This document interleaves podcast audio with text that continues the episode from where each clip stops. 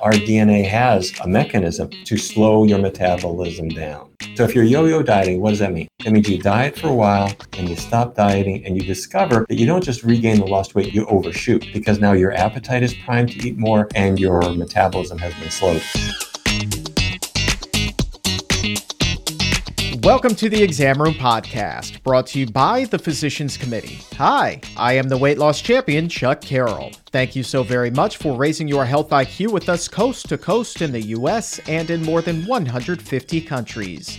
Hi to everyone listening in Dothan, Alabama, Great Falls, Montana, and Jakarta, Indonesia. Wherever you are, we appreciate you helping to make the world a healthier place.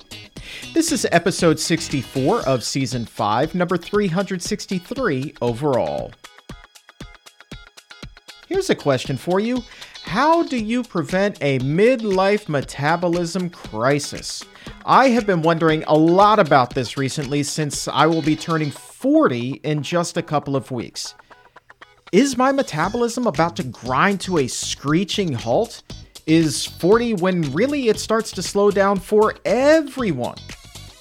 Well, I asked Dr. Neal Barnard to join me on the exam room live to clue us in on what the Big 4 means for our metabolism. And what the heck is metabolism anyway? We're going to find out. And wouldn't you know, though, I was far from the only person who was wondering about this. Lots of exam roomies who joined us live sent in questions to the doctor's mailbag. So we have a question from Charla, and she's wondering whether she can repair her metabolism after wrecking it for years. And then Pam, wondering if her metabolism is shot because she's yo yo dieted for decades, gone up and down the scale. Mila asking about the effect that fasting might have on metabolism. Jenny talking about menopause and what that might do to her metabolism. And of course, because it is the doctor's mailbag, there's also a couple of other topics in there too.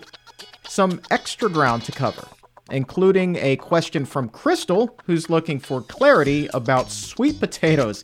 Get this, she says she's eating two pounds of sweet potatoes every day and is wondering whether that is too much. Dr. Barnard is going to be talking about that. That is a lot of sweet potatoes. My goodness.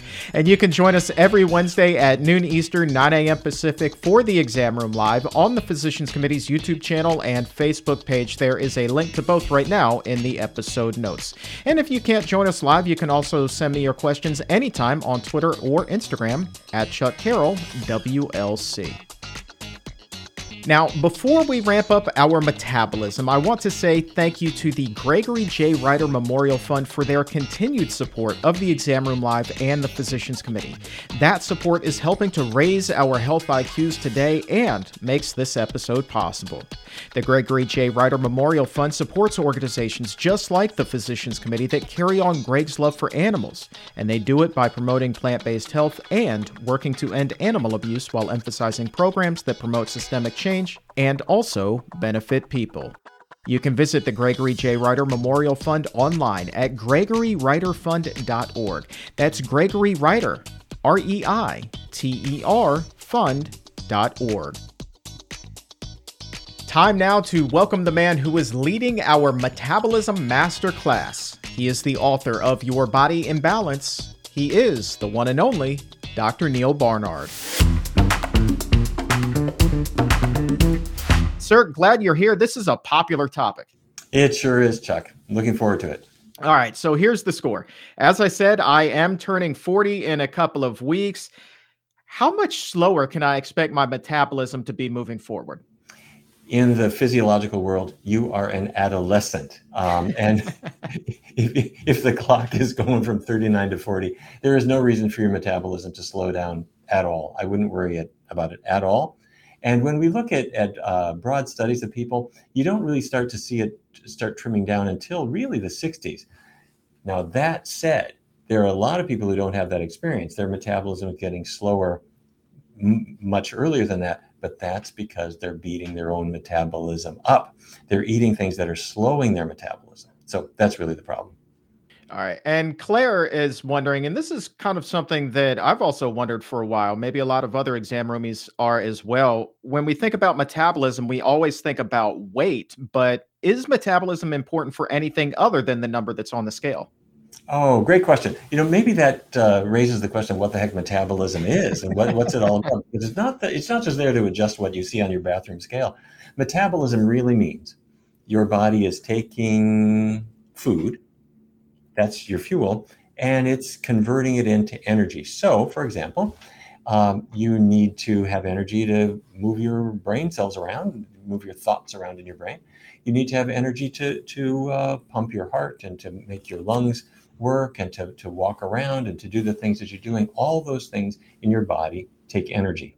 So you eat food, and your body convert, converts that food into energy to do all these things. And metabolism means uh, that process of change. So if you have a fast metabolism, it means you're burning a lot of calories and giving a lot of energy to your body. A slow metabolism means you're taking some of that energy, but a lot of it you're not taking out of the food and you're just storing it as fat. So we want a, a fast metabolism to stay slim. But, but the main purpose of it is not to affect our weight. The main purpose of it is to get our body running. So, Chuck, if you don't mind, let me mention the three phases of metabolism, which are important to know. The first one is resting metabolism. 5:30 in the morning. You are unconscious. You're in bed and you're not moving, you're not doing anything, you're not digesting food. That's your resting metabolism. That's as low as it's going to get during the day as soon as you oh, oh and by the way you can you can damage your resting metabolism by overly vigorous dieting. If you are really just start trying to starve off the weight by not eating food your resting metabolism is going to drop to just con- try to conserve whatever you've got. Okay now so let's say the alarm goes off you get up you start making breakfast. As soon as the food goes into your body your body has to do a little extra work says, okay, here's some some fuel. I got to move it into my bloodstream and get it into the cells. And if I were measuring your metabolism, it's going up. And it's going to stay faster for three, four, five hours after the meal. That's your body using those fuels, taking them in, and sometimes storing the excess. And here, food choices make a huge difference. Stick of butter, fat, it goes into your body with almost no metabolism boost at all. But starches and proteins, um, for example, a piece of bread or a pancake has a mixture of protein and starch. Those um, have to be metabolized, kind of torn up, if you will, by the body, to be to so that their fuel can be used, and that burns calories. So to boost that after meal burn, you want to choose foods without the fat and choose plant-based foods, vegetables and fruits and whole grains and beans. They give you the best burn. And over time, when people are on a particularly low fat, completely vegan diet, that after meal burn gets faster and faster and faster, according to the research that we've done. Okay, so we talked about resting metabolism, after meal metabolism. Number three is your exercise metabolism. You race, laced up your sneakers, you went out running, and of course, your muscles say, Hey, I need a little bit extra energy here. Um, and so your metabolism will go up when you stop and you kick your sneakers off, your metabolism goes right back down again. There, there's no lasting effect of that. So those are the th- those are the three forms. All right. Now, Pam is just screaming to get this question answered uh, because you mentioned, you know, starving yourself and and maybe going up and down the scale. That's exactly what Pam has been doing here. She wants to know if yo-yo dieting itself can affect the metabolism. So starving for a time and then going right back to that standard American diet. Oh man, Pam, you are not alone. So many people have done this, um, and it, it, it, makes complete sense. Okay, if I only eat 600 calories a day, I got to lose weight, and you will. But your body knows what you're doing, and your body was programmed back a long time ago when there was such a thing as starvation and famine.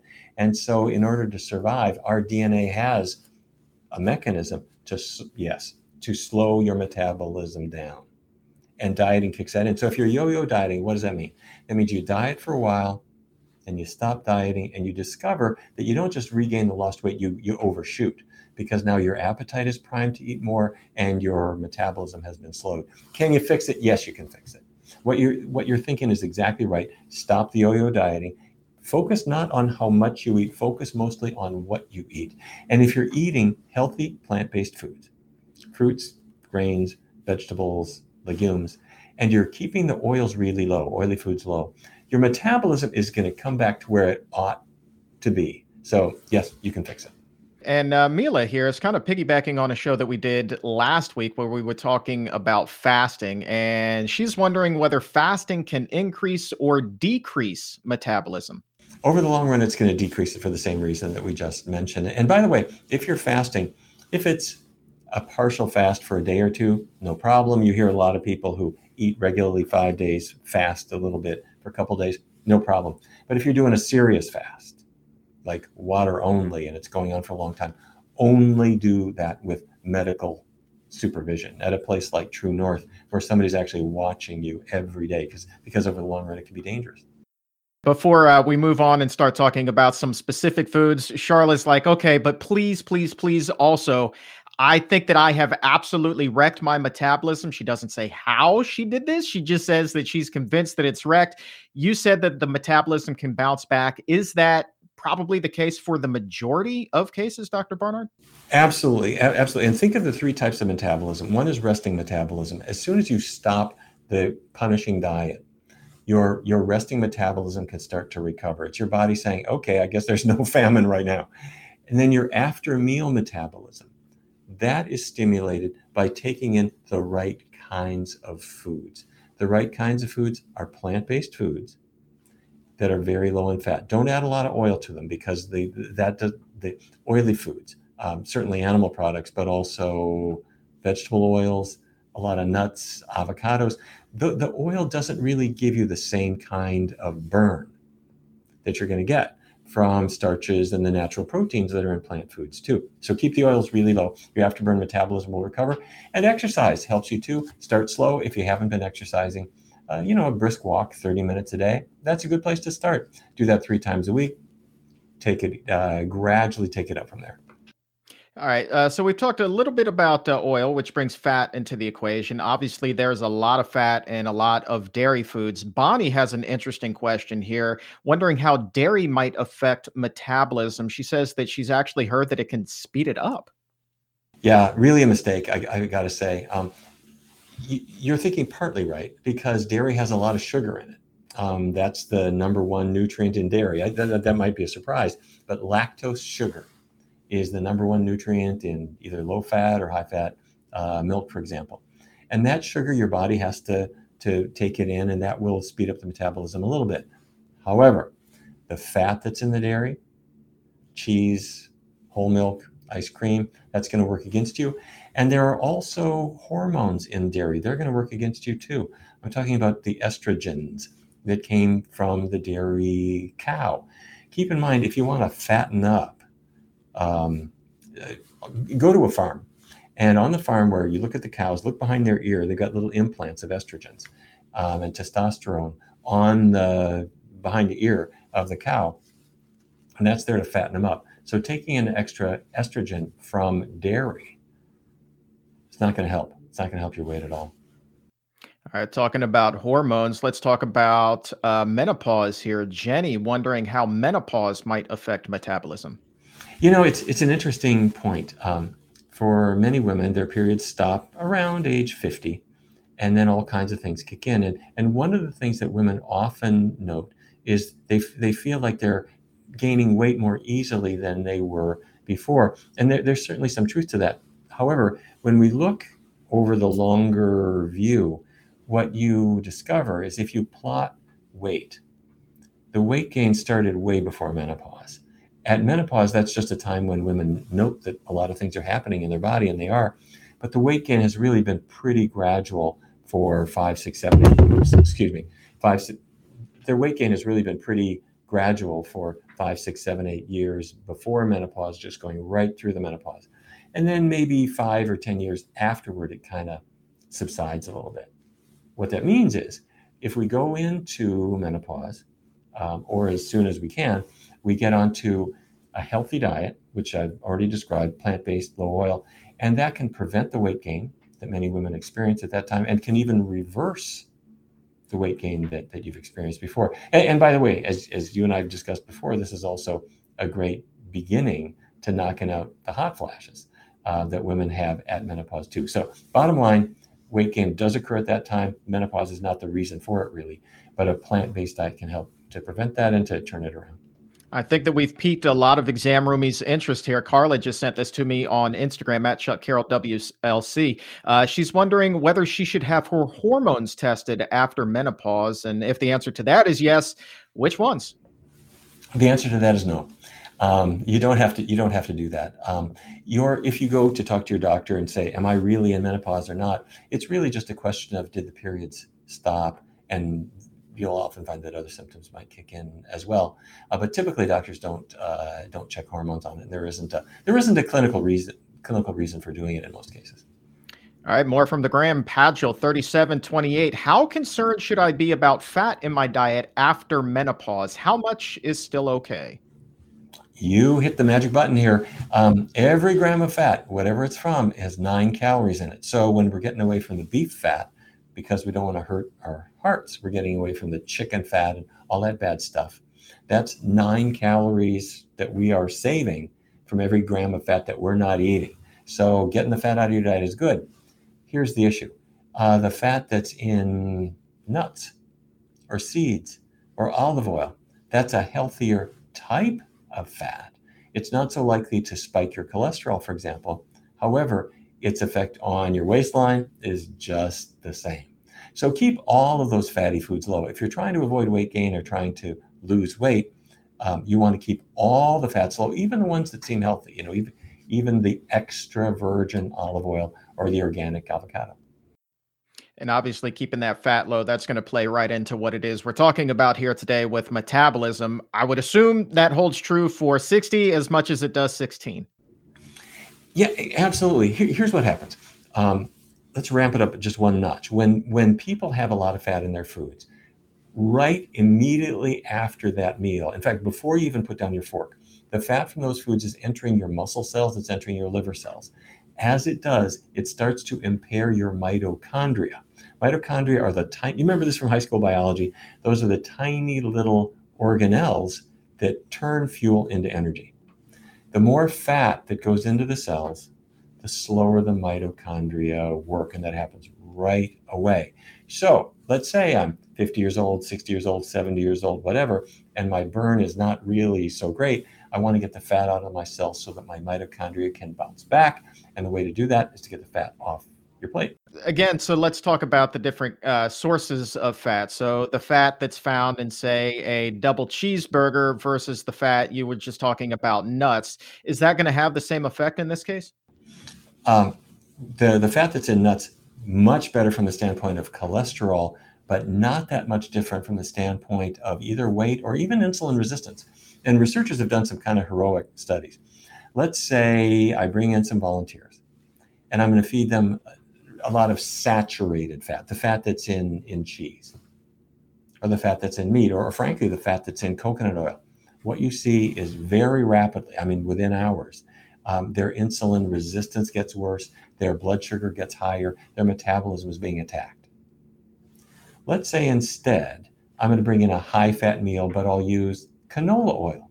That's a liquid oil. It's not high in saturated fat, but it's high in monounsaturated, the kind that's in olive oil. What do you see? Same thing. Um, you see that their their their metabolism uh, suffers a bit, their insulin sensitivity suffers a little bit. Not as bad as with the saturated fat, but it's still in the problem category. So the foods that really help you the most are the ones that don't have all that extra fat in them. All right, let's talk to the good folks who have a sweet tooth now. We haven't touched on sugar yet. Rhiannon is wondering whether refined sugar might have an effect on metabolism. If you have a small amount of refined sugar, there's some sugar in your pastry or something like that, or some maybe in your smoothie or wherever it is, your body takes that sugar and it breaks it apart, it absorbs it, and it uses it for energy. And so your metabolism will actually rise. And we measure that here in our laboratory, and you can see the rise, and it's really no big deal. And let's say I eat a little bit more sugar, or maybe I eat bread or potatoes, which digest to release natural sugars. Uh, your body first uses all that sugar energy to power your brain and to power your muscles. And if there's a little left over, what does it do with it? It turns it into glycogen.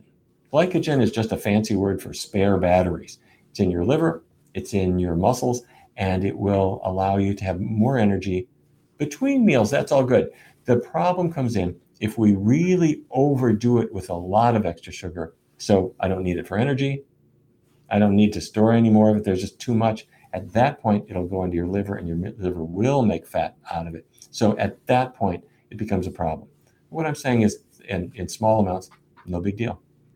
But uh, she's also then saying, like, I should probably be feeling good, though, about the sugar that is in fruit or sweet potatoes. You know, amazingly enough, fruits are sweet. But if you measure their glycemic index, that's an index of how fast does that sugar go in your blood. It's really very gradual. It's at exactly the speed that your body can use. So you take something like a, a blueberry um, or just about any kind of fruit. Take a mango, take a papaya. They're really sweet. You think this has got to be spiking my blood sugar. Mm-mm, doesn't do that. Um, your body will gradually take that energy and it'll use it. So those are perfectly fine. All right, we're going to talk about red meat here uh, in just a moment and uh, processed meat as well. But uh, first, Dr. Barnard, we have a huge week that starts tomorrow. Uh, if you're watching this live with us here on Wednesday, we have a huge week that uh, at the International Conference on Nutrition and Medicine coming up August 18th through the 20th. You're talking about, I think we have somewhere close to 30 speakers over three days. That's they're all going to be presenting some really cutting edge nutrition science. I cannot wait to be back in person for that this year in Washington, D.C. I got to tell you, it's I think it's the best conference we've ever done, and we're emerging after two years of virtual conferences. We're going to be live and in person. We're going to talk about nutrition and COVID. Dean Ornish will be presenting his latest work. Kim Williams will be there. Uh, he'll be our honoree, and he'll be talking uh, about uh, nutrition and a healthy heart and nutrition and equity. Uh, we have a whole new approach to type 1 diabetes, really exciting. I'm going to be talking about menopause and our new new data that have not yet been released. We're going to be sharing those. But Chuck, the big, the, I got to tell you, the, the big winner of the of the event is going to be universal meals. Um, the actual foods that will be served are those that the CIA, the Culinary Institute of America, the other CIA, um, and uh, Spork Foods and DC Vegan all put together to mean these wonderful universal meals, all the way from soups to desserts, that are just going to be fabulous. So anyway, imagine going to a medical conference and getting gourmet type food at every single meal. That's what it's going to be. Let me tell you, I heard the report from the uh, the taste testing uh, that the culinary staff put together for us ahead of time, and uh, our colleagues who went down there and got a chance to sample what will be served at the conference gave it 10 out of 10, 11 out of 10 stars. We're talking about superb dishes. I am so excited. Uh, I believe that our own uh, Dustin Harder, he's going to be talking a little bit about the Universal Meals program as well. Yeah, well, that's right. We're, uh, this is going to be tomorrow, starting 1045. Um, we have um, Lily Correa, who's a registered dietitian who worked with us on the Universal Meals guidelines coming. Then David Kamen from the CIA is coming to say, Culinary Institute of America, to say how I turn guidelines into delicious meals. And he'll talk about how do you get that umami flavor, the other flavors. And he has some really cool tricks. And then Dustin is pulling back the curtains, unveiling the universal meals. The tastings start. It's going to be really, really cool. And and and one other thing that there is a new uh, French chef at the Hyatt who we've been working uh, with on this, and he has had just the time of his life creating these foods. So, anyway, yes, it's a medical conference, it's a scientific conference, but the food is going to be just wonderful. Outstanding. So, uh, just a couple of seats still remain. Hurry, don't wait. Get yours right now. PCRM.org slash ICNM or click the link in the show description or in the episode notes. We're also going to be taping episodes of the exam room all three days, all throughout the conference. So, if you want to join us for a live recording, you can absolutely do that. Would love for you to see how uh, we put these things together. It'd be great to build that sense of community and eat a universal meal with you as well. So, PCRM.org slash ICNM. ICNM is the place to go for the International Conference on Nutrition and Medicine 2022 edition at the Grand Hyatt Washington, August 18th through the 20th. All right, uh, let's go back to the doctor's mailbag here, uh, Dr. Barnard here, and let's talk about meat. Aaliyah has an interesting question. She's wondering whether red meat can slow metabolism.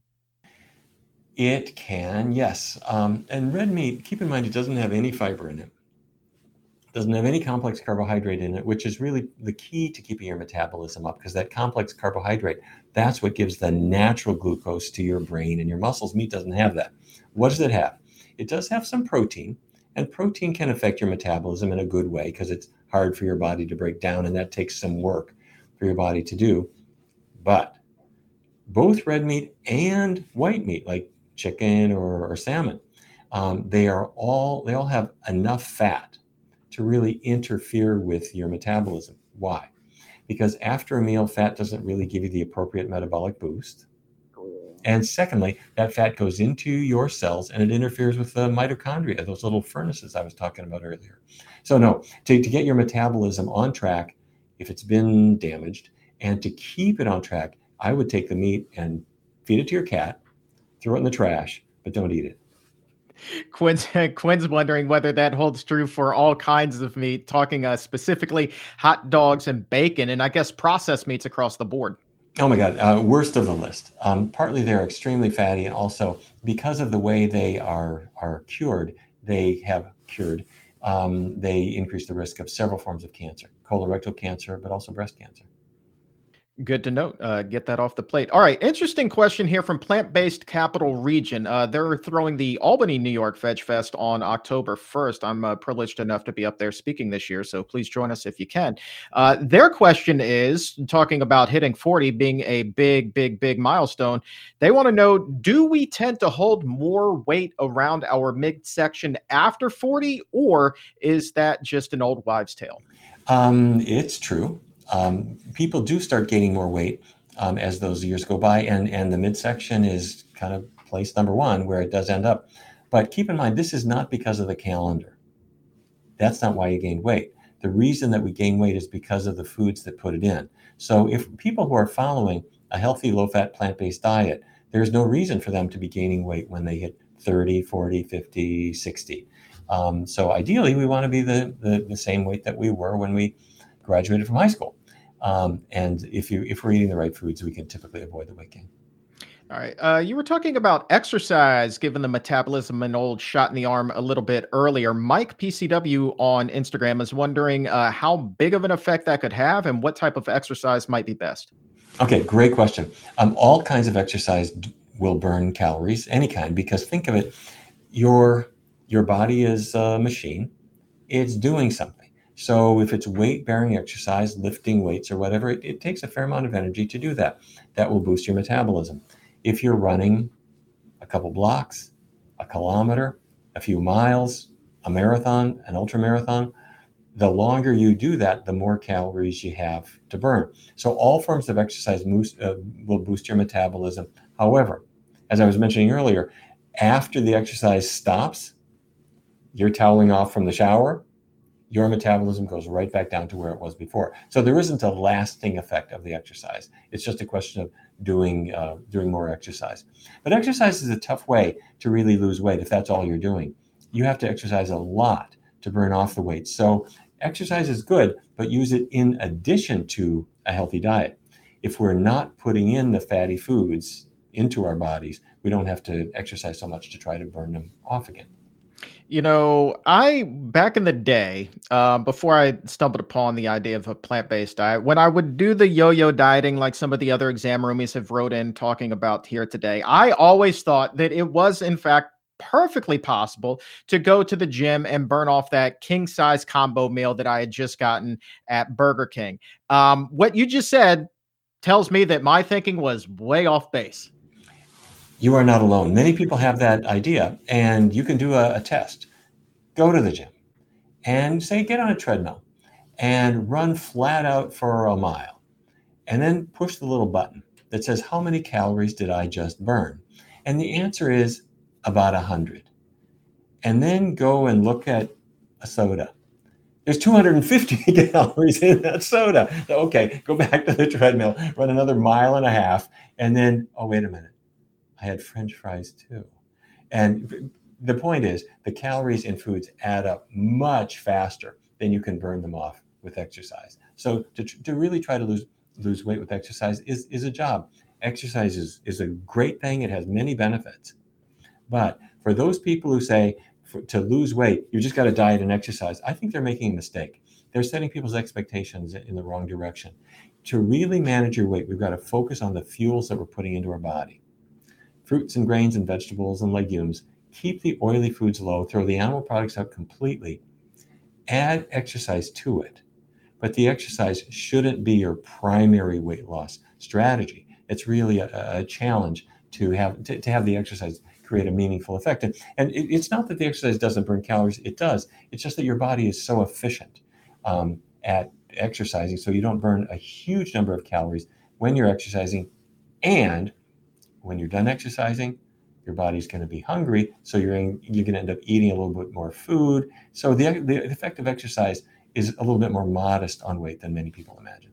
You know what I also didn't realize until uh, I, I, started this health journey was that uh, really you're not going to be able to outrun that cholesterol that you got in that combo meal either, right? So you can run on the treadmill for an hour, but that cholesterol is still going to stay put in the arteries. Is that correct? Absolutely. Um, un- unfortunately, the harm that's done with that meal, uh, it's it's not just the calories and all that fatty junk, but you you said it, it's the cholesterol and also the bacon, the sausage, all those other things that ended up in your intestinal tract are one of the primary causes of colorectal cancer. I mentioned breast cancer earlier. No, that's not fuel for the body. That's something we never should have eaten. All right, let's see if we can grab a couple of more. JK Sampley, a regular exam roomie. JK, thanks for hanging out. Uh, wondering about exercise timing and whether that matters. Asking, is it best to eat breakfast before or after a 30 minute brisk walk? Oh, what a great question. I, I, don't know the answer to that, but that's something that people are always talking about. And there are, are some people, I'm one of them, where when I get out of bed, if I'm going to go for a run, I don't want to have a lot of food in my stomach. Um, I like to go out on a completely empty stomach. And you fueled up before, you've got plenty of fuel in your liver and your muscles, that's stored glycogen. So even if you haven't had any breakfast, you are going to be able to do your five miles, six miles, seven miles, whatever the heck you're going to do. Um, there are other people who say, that's not me. I need to have some food in my stomach uh, before I go exercise. If, if that's the case, what people often do is they'll they'll eat something, then rest a little bit before they do the exercise. All right. Uh, let's circle back to uh, oil really quickly before we uh, widen the scope of our discussion here today and go back to what it was we were talking about um, in terms of, I think coconut oil got brought up with some of the plant based alternatives. Uh, Lisa is wondering whether uh, all oils may slow metabolism equally. So that goes back to the old olive oil versus coconut oil debate. Is there a lesser of two evils here? Yeah, there, there is a lesser of two evils. Um, the olive oils, the rapeseed oil, or called canola oil nowadays, uh, are better uh, compared to coconut oil and palm oil. However, um, they are all part of the metabolism slowing. They're all on the metabolism slowing end. So on on the really bad fats are the animal fats, and then next to them are coconut oil and palm oil, um, and then the the other liquid oils like canola oil or corn oil or soybean oil. They are um, they're, they're much better from the standpoint of cholesterol. From the standpoint of weight loss, not much better. From the standpoint of insulin resistance, not much better. All right, and uh, one more on metabolism. I want to sneak this one in as well. Uh, we we touched on sleep a little bit earlier, just kind of brush the surface of it. Daniel wondering how much of an effect sleep might have on metabolism. So, if a person is sleep deprived, is their metabolism really going to be in rough shape? Um, sleep actually slows your metabolism because you're keep in mind all your activities have shut off. Even your brain isn't working quite as much when you're asleep as it as it is when you're awake. Although your brain is still working while you're unconscious because it's sorting out your thoughts and filing things away. But generally, your metabolism will slow during sleep. So in the early morning hours, it's at its lowest ebb. However, sleep is associated with weight loss because when you're unconscious, you can't eat a grilled cheese sandwich. Um, when you're unconscious, you can't go to the 7 Eleven. So the more people sleep, the better they do. Also, um, and many people have experienced this. If you had a rocky sleep last night, you're going to do anything today just to get through the day. So you're going to break all of the resolve that you had yesterday, and you're going to not eat in a in a healthful way. So it's not that the sleep itself caused that problem. It's just that the lack of sleep uh, causes our resolve to, to not do so well. So, yes, get plenty of sleep. If, if you are getting lots of sleep, then you are not eating. The person who stays up till two in the morning watching TV, you know, they've got the pork rinds and potato chips and whatever it is next to them, so they're eating more. If you're asleep, that's not going to happen. And the more sleep, the more equanimity you feel the next day, and that'll keep you in a better frame of mind. I don't know why it is. The later in at night it is, the hungrier we become. It's it's like this instinctual thing, and I don't know if it's just our willpower is worn down by the day or what the case may be. But the midnight munchies is a very real phenomenon. I and I don't. Yes, you're right, and I don't know the reason for that. We see partying in general as something that people want to do at night. You know, people don't throw their their raves at eight in the morning. That's when we are kind of behaving ourselves. Uh, the sun goes down, the appetites of all kinds go up, and it's kind of a good thing. When the clock strikes 10, turn it off, go to sleep. Your body's going to thank you. All right, two more questions. Uh, we're going to broaden the scope of the direction here. Uh, Dog lover Enzi, we get this question from time to time, and uh, it's important that we we keep addressing it. Uh, what should a person do if they've actually lost a little bit too much weight while eating a plant based diet? if you've lost too much weight, you're going to be the envy of everybody else. So you just have to figure out how to respond to them. Um, is is it too much weight, or is it, or did you just discover that you're thinner than everybody else? Um, to know if it's too much weight, check your BMI, your body mass index. It's sort of a crude indicator, but it's but it's useful still. Um, it tells you is your weight okay for your height. By okay, I mean are you at the lowest possible risk for diabetes, for weight-related cancers, and that kind of thing. So what you do, go online, type in BMI calculator. That's body mass index, BMI calculator. And you'll be able to put in your height, put in your weight, and it'll tell you how what your number is. If it's between eight and a half, 18 and a half, 18.5 up to 25, that's the normal healthy range. And if you are trying to fine tune that, the people on kind of the lower end of that, right around 18.5, 19, 20, those folks tend to do the best of all with regard to cancer risk, with regard to fertility, with regard to lots of things.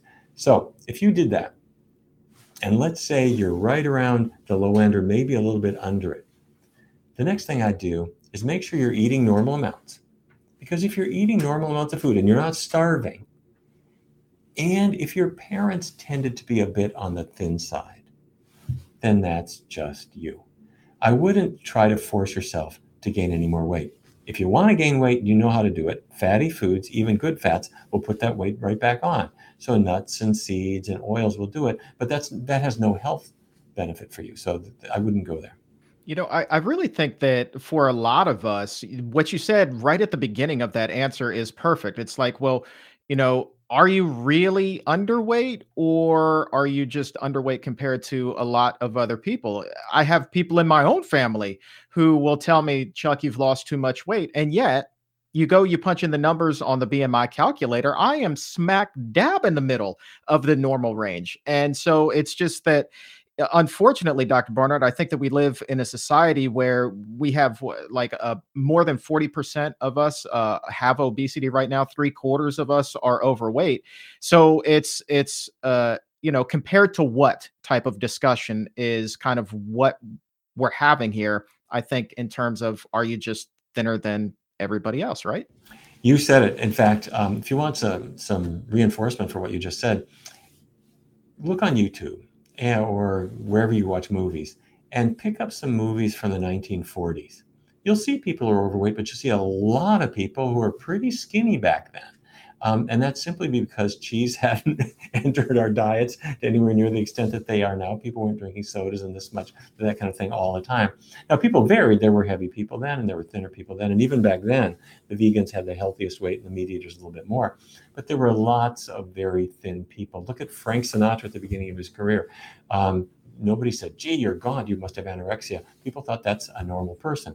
Today, nowadays, if, if your BMI is in the normal range, people think, gee, you're skinnier than other people. And that's true, you are, um, but you're at a, at a healthy weight. All right. Uh, shout out to a success story here. Uh, Stacy's joining us today. Uh, sent a message said that uh, she recently lost 20 pounds and is walking, get this, 25 miles every single week. Said they never thought that would be possible, but here they are, 20 pounds lighter, walking 25 plus miles every single week. That is fantastic. I love to hear stories like that, Dr. Barnard. And I'll bet she's listening to the exam room podcast every one of those miles. Wouldn't that be great? and hopefully sharing it with everybody that you passes. By the way, I've got a podcast that you ought to hear. Absolutely. With every Absolutely. mile marker. Yeah. Uh, okay. You, uh, you, you don't want to stop your walk if you're listening to the exam room. heck no. Go another mile. Keep on going. Uh, all right. So here we go. Final question of the day. Uh, first thing, uh, are you a fan of sweet potatoes? I love them myself. Sure. Absolutely. right. So Crystal is wondering whether um Crystal really loves sweet potatoes. I'm eating about two sweet potatoes uh sweet two pounds of sweet potatoes every single day. Is that too much? That is, I'll tell you something. Uh, you, we've talked about the Blue Zones on this program. Um, the Blue Zones is a project that really got launched by National Geographic way back when. And Dan Buettner was the pioneer of this. They took a, a map and they marked in blue the places where people lived the longest. And the place on Earth where there are more centenarians than any, you know, people who live to be 100 than anywhere else is Okinawa, the very bottom of Japan. Go to Okinawa, get off the plane, and talk to the first person you see and say, What's the dietary staple in Okinawa? And you know what it is? It's the sweet potato. They eat enormous amounts of sweet potatoes. Sweet potato, it's, it's their dietary staple. Um, and sweet potatoes have uh, healthy complex carbohydrates that give you energy. They don't have a drop of cholesterol, no animal fat. If you like sweet potatoes, go after them. The thing to not do though is when they come out of the oven, don't smear them with, you know what people do. They put butter and brown sugar and all that kind of stuff over the top. The sweet potato itself comes out of that oven really delicious. Absolutely. Uh, and and a pro tip that I've learned also, uh, if you're really trying to keep that fat ultra low in your diet, and you typically will put dressing on your salad that has some fat in it, uh, try you know just baking a sweet potato, putting that in the fridge so it's nice and cool. Cut that in half and then add that to your salad. And because it's soft, it can kind of spread around in there. Really take the place of a creamy dressing, and it is 10 out of 10 type of delicious. I mean, that alone should be part of the Universal Meals program. I don't know if there's a pro tip section for Universal Meals, but that should go on it. Sweet potatoes in a salad does not get any better. I love it. That's completely healthy food. And if you love them, they're going to love you right back.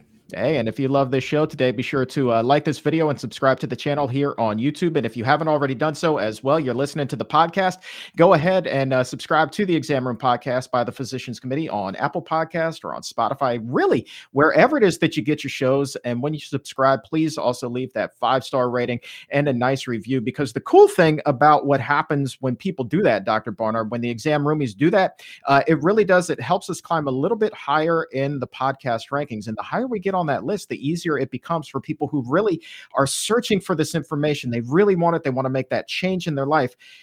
We're close to the top. So we're going to get that information then right at their fingertips, right when they need it the most. So that's like really kind of the cool thing about how just a little bit of support, taking just a few seconds for to do that, really helps the next person make this enormous change in their life. It's pretty cool the way that that works. I got to say, Chuck, I, I, think that's the most important thing. People who have listened to the exam room love it. Um, I do, and so many people do. But the key thing is let somebody else know. When other people know about it, you can you can inspire them, you can educate them, you might even save their life. That's right. And close to uh, 10 million downloads now and counting. So uh, thank you guys for all of the support. Let's keep up this tremendous work. Um, I also want to say a tremendous thank you to uh, Allison Mahoney and the Gregory J. Reiter Memorial Fund because their support is really helping the Exam Room Live thrive and raising our health IQs week in and week out. Uh, they support organizations just like the Physicians Committee that are carrying on Greg's love for animals by promoting plant based health and working to end animal abuse while emphasizing programs that promote systemic change and also benefit people. And you can visit them online right now at gregoryreiterfund.org. That's Gregory Reiter, spelled R E I T E R fund.org. You see his picture right there in the corner of your screen. Phenomenal human being who really made the most of his time here on earth. Greg had such a wonderful heart for animals, and Allison has carried on that spirit so beautifully.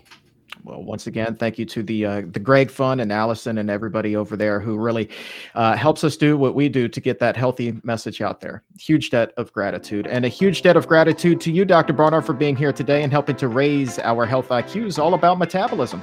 Great, thank you, Chuck.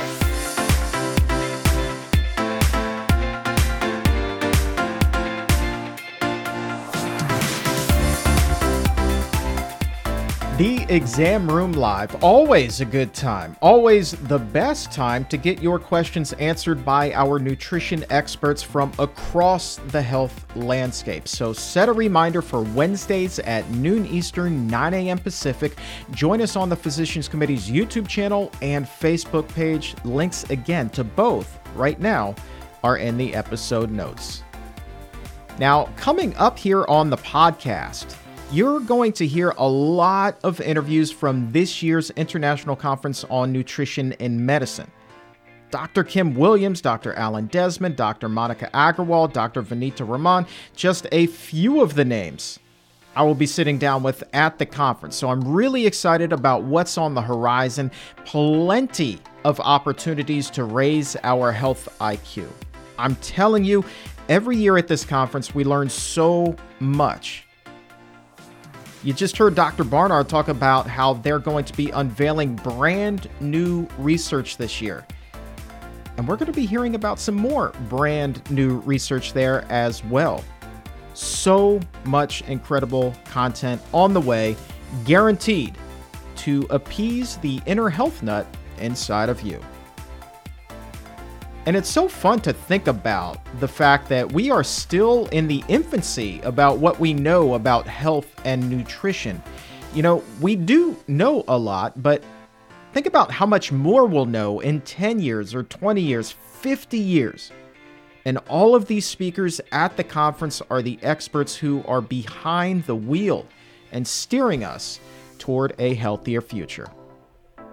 So I'm really excited about that. Really, really am. And you might also be excited to know that the Physicians Committee has an opportunity to join our team as an Office Services Associate or Coordinator. This person will be in charge of helping to keep our headquarters in Washington, D.C. running full steam ahead.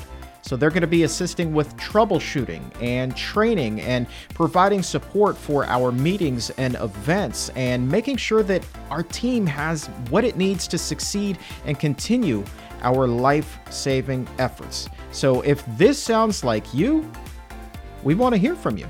Visit pcrm.org/careers or click the link in the episode notes. And for today, that is going to wrap things up.